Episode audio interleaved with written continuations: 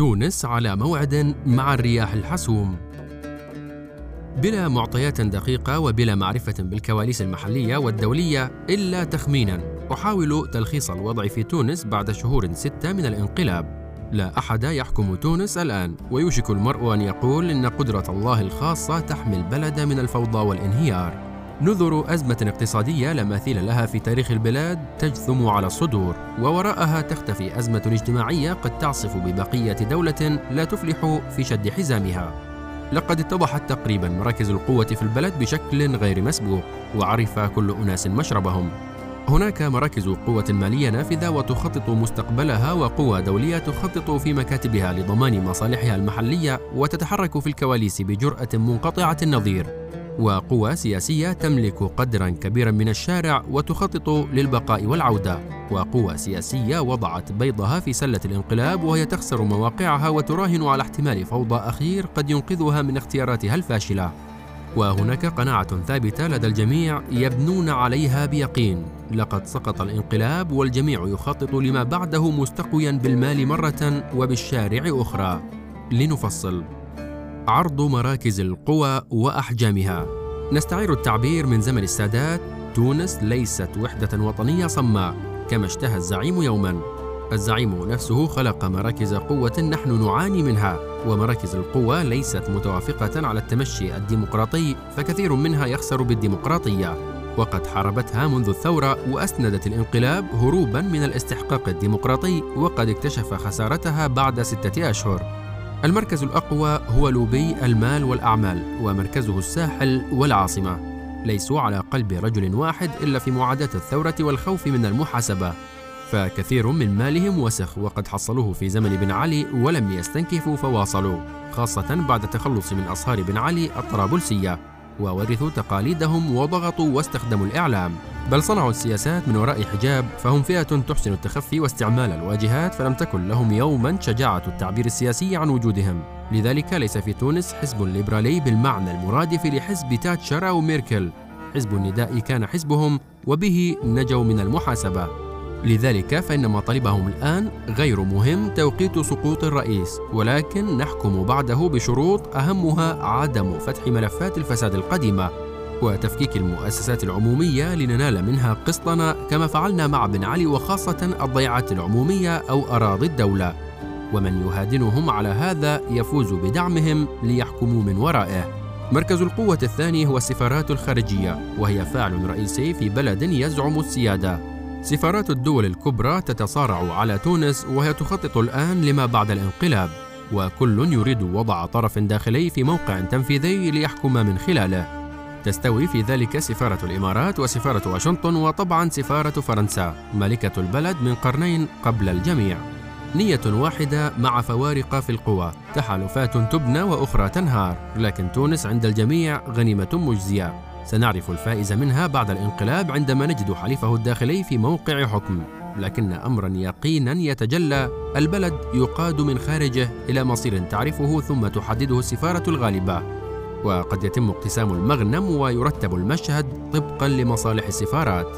مركز قوة آخر هو الجيش المجهول الكبير لدى كاتب الورقة. يتهمه البعض بإنجاز الانقلاب من وراء ستار بينما يراه البعض يحمي البلد بالحد الأدنى السياسي خشية أن يسقط بين يديه فلا يستطيع له حملا وقد ضاعف الانهيار الاقتصادي من مسؤولية الجيش فالغول الاجتماعي الهاجم قد يكلف الجيش ما لا يطيق من فرض الأمن والحفاظ على السفينة من غرق نهائي مركز قوة أخير هو الشارع الديمقراطي المعارض للانقلاب والحريص على الديمقراطية ومحوره حزب النهضة الإسلامي ومن التحق به من الطيف الديمقراطي المتمسك بالدستور والشرعية. يملك الشارع بقدر كبير وهو الوحيد القادر على تحريك الآلاف والمفاوضة بهم على المستقبل طبقا لقواعد الديمقراطية. وكل فشل للانقلاب يصب في مصلحته ويمكنه أن يستثمر في الأزمة الاجتماعية لكنه يتريث فيتحول إلى أمل عند العقلاء المتوجسين من الفوضى. ونلتقط تسريبات عن بدء التفاوض معه من جهات كثيرة لما بعد الانقلاب. شتات الحزبيات الاستيصالية المتمرسة في النقابات خاصة لم تعد مركز قوة فعال رغم مواقعها في الأجهزة وفي الإدارة وفي الإعلام.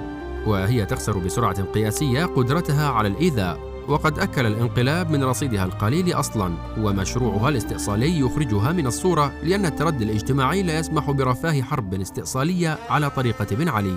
وهؤلاء لا يجيبون كما لم يجيبوا أبدا على السؤال البسيط ماذا بعد إعدام خصومهم الأيديولوجيين؟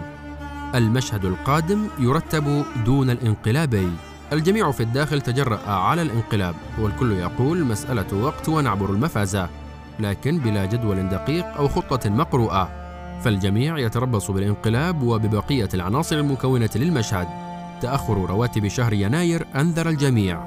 يروج قول مشترك دعه يتآكل من داخله حتى ينهار وحده فاستطلاعات الرأي ما زالت تعطيه شعبية فوق الخمسين في المئة. تكتيك مفيد مرحليا ويخفف كلفة النضال لكنه يؤجل الأزمات التي ستقع على الفائز بعده. وهنا يوجد سوء تقدير كبير للمرحلة. نوع من الترامي بكرة اللهب. سيكون هناك فعلا ما بعد الانقلاب دون الانقلاب ودون مشروع الحكم الذي ينويه. فالجميع يرى القذافي يعود ويضحك ساخرا. سيترك هذا الانقلاب شرخا كبيرا بين فلوله وبقية الطيف السياسي. وهذا أثر موجع سيدوم طويلا وسيكلف الكثير للوحدة الصماء المتخيلة. في أي صندوق انتخابي قادم سنتحدث طويلا عن التصويت العقابي وعن نسب المشاركة الضعيفة وترميم الأمل في الصندوق سيتأخر طويلا. لقد أصاب الانقلاب الديمقراطية في مقتل. الوضع القادم لن يخرج عن مشهد تقسيم كعكة تأخذ فيها مراكز القوى المذكورة أعلاه أقساطها كل حسب قدرته التفاوضية. نفوذ واشنطن في القارة الأفريقية عامة وفي شمال إفريقيا خاصة سيمر من تونس. لقد سبقت الفاغنر المارينز في القارة وواشنطن تلاحق ولا تسبق. هناك حديث فيسبوكي كثير لا يخلو من صحة عن حلف أمريكي ألماني تركي يتحرك في المتوسط ويجد في تونس مدخلا إلى أفريقيا وله حلفاء في الداخل. ويقابله حديث مماثل عن حلف فرنسي مصري روسي صيني وله حلفاء في الداخل أيضا. والجهتان لا تثقان في الانقلاب وكلتاهما تعمل على ما بعده. قوة المال متمرسة بالكيد السياسي وتملك قدرة على الإرباك. حتى الإرهاب يعمل لمصلحتها وهي تتربص لمصالحها مع أي طرف فائز لتنقل بيضها إلى سلته وتواصل عملها على طريقة الطرابلسية.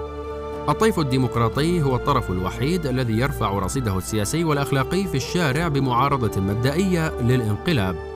لكن فقره المادي يعيقه عن التأثير الفعال. هؤلاء هم حزب الفقراء السياسي.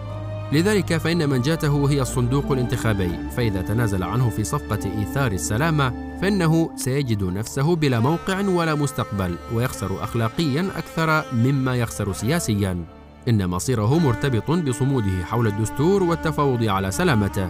اللحظة التونسية تتسارع وتوشك أن تسفر عن وجه جديد دون الانقلاب لكن الخلاف العميق بين مراكز القوة يوشك أن يفضي إلى وضع قلق آخر.